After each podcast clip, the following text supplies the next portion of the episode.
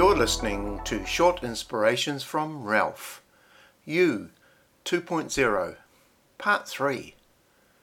My next point in this series is that there are two versions of you.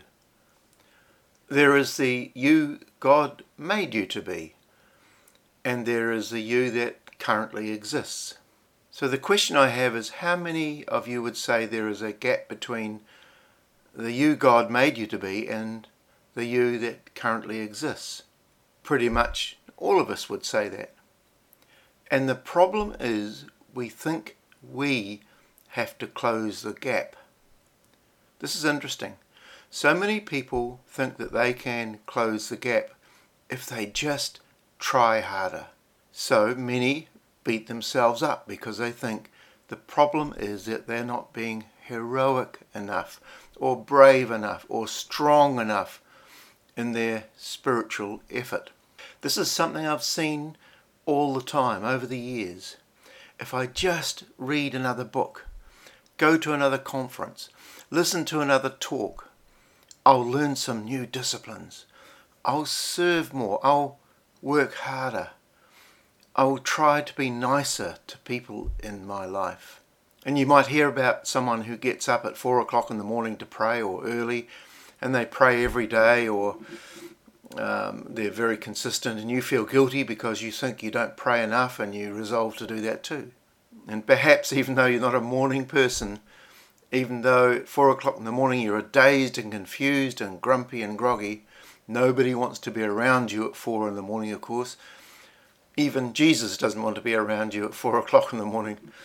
Well, you think this is hard and exhausting and miserable, and I don't like doing this, so it must be God's will for my life. It must be spiritual. It must be good for me. And do these hard things to improve yourself. Perhaps it's like a New Year's resolution or something. You do it for a few days or weeks, or maybe a month, but not forever. And eventually you stop, and then you feel guilty because you stopped. And then when the guilt gets high enough, you start doing something else, and the cycle returns. I have seen so many people over and over with guilt. They start to do something, that doesn't work. They get tired, they stop doing it. And this guilt builds back up. But underneath this, you're really getting weary and tired. And I don't mean just physically, I mean tired in your soul. Or you think, I just have to pretend or fake it and make everybody think that I'm living that kind of life. Or I'm just going to secretly give up and just hope that God isn't too disappointed with me, even though I feel as though I've failed Him. So here's the question What if Jesus really was right?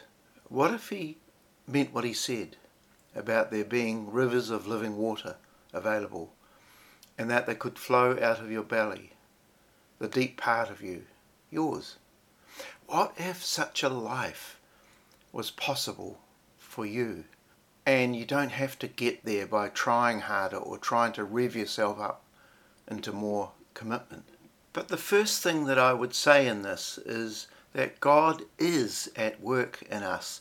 He hasn't left us or abandoned us. So it's not like we are His project, as we said earlier, but then He loses interest and goes on to something else.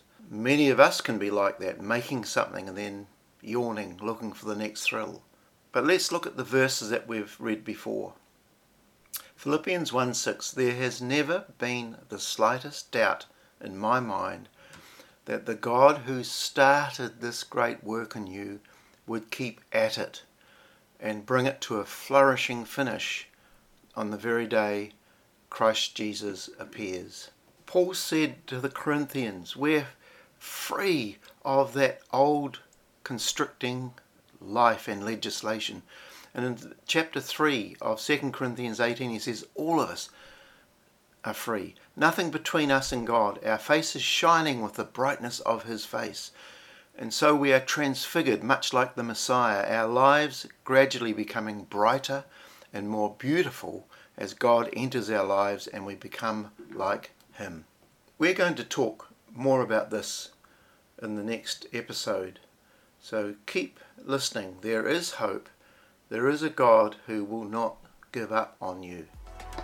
God bless you.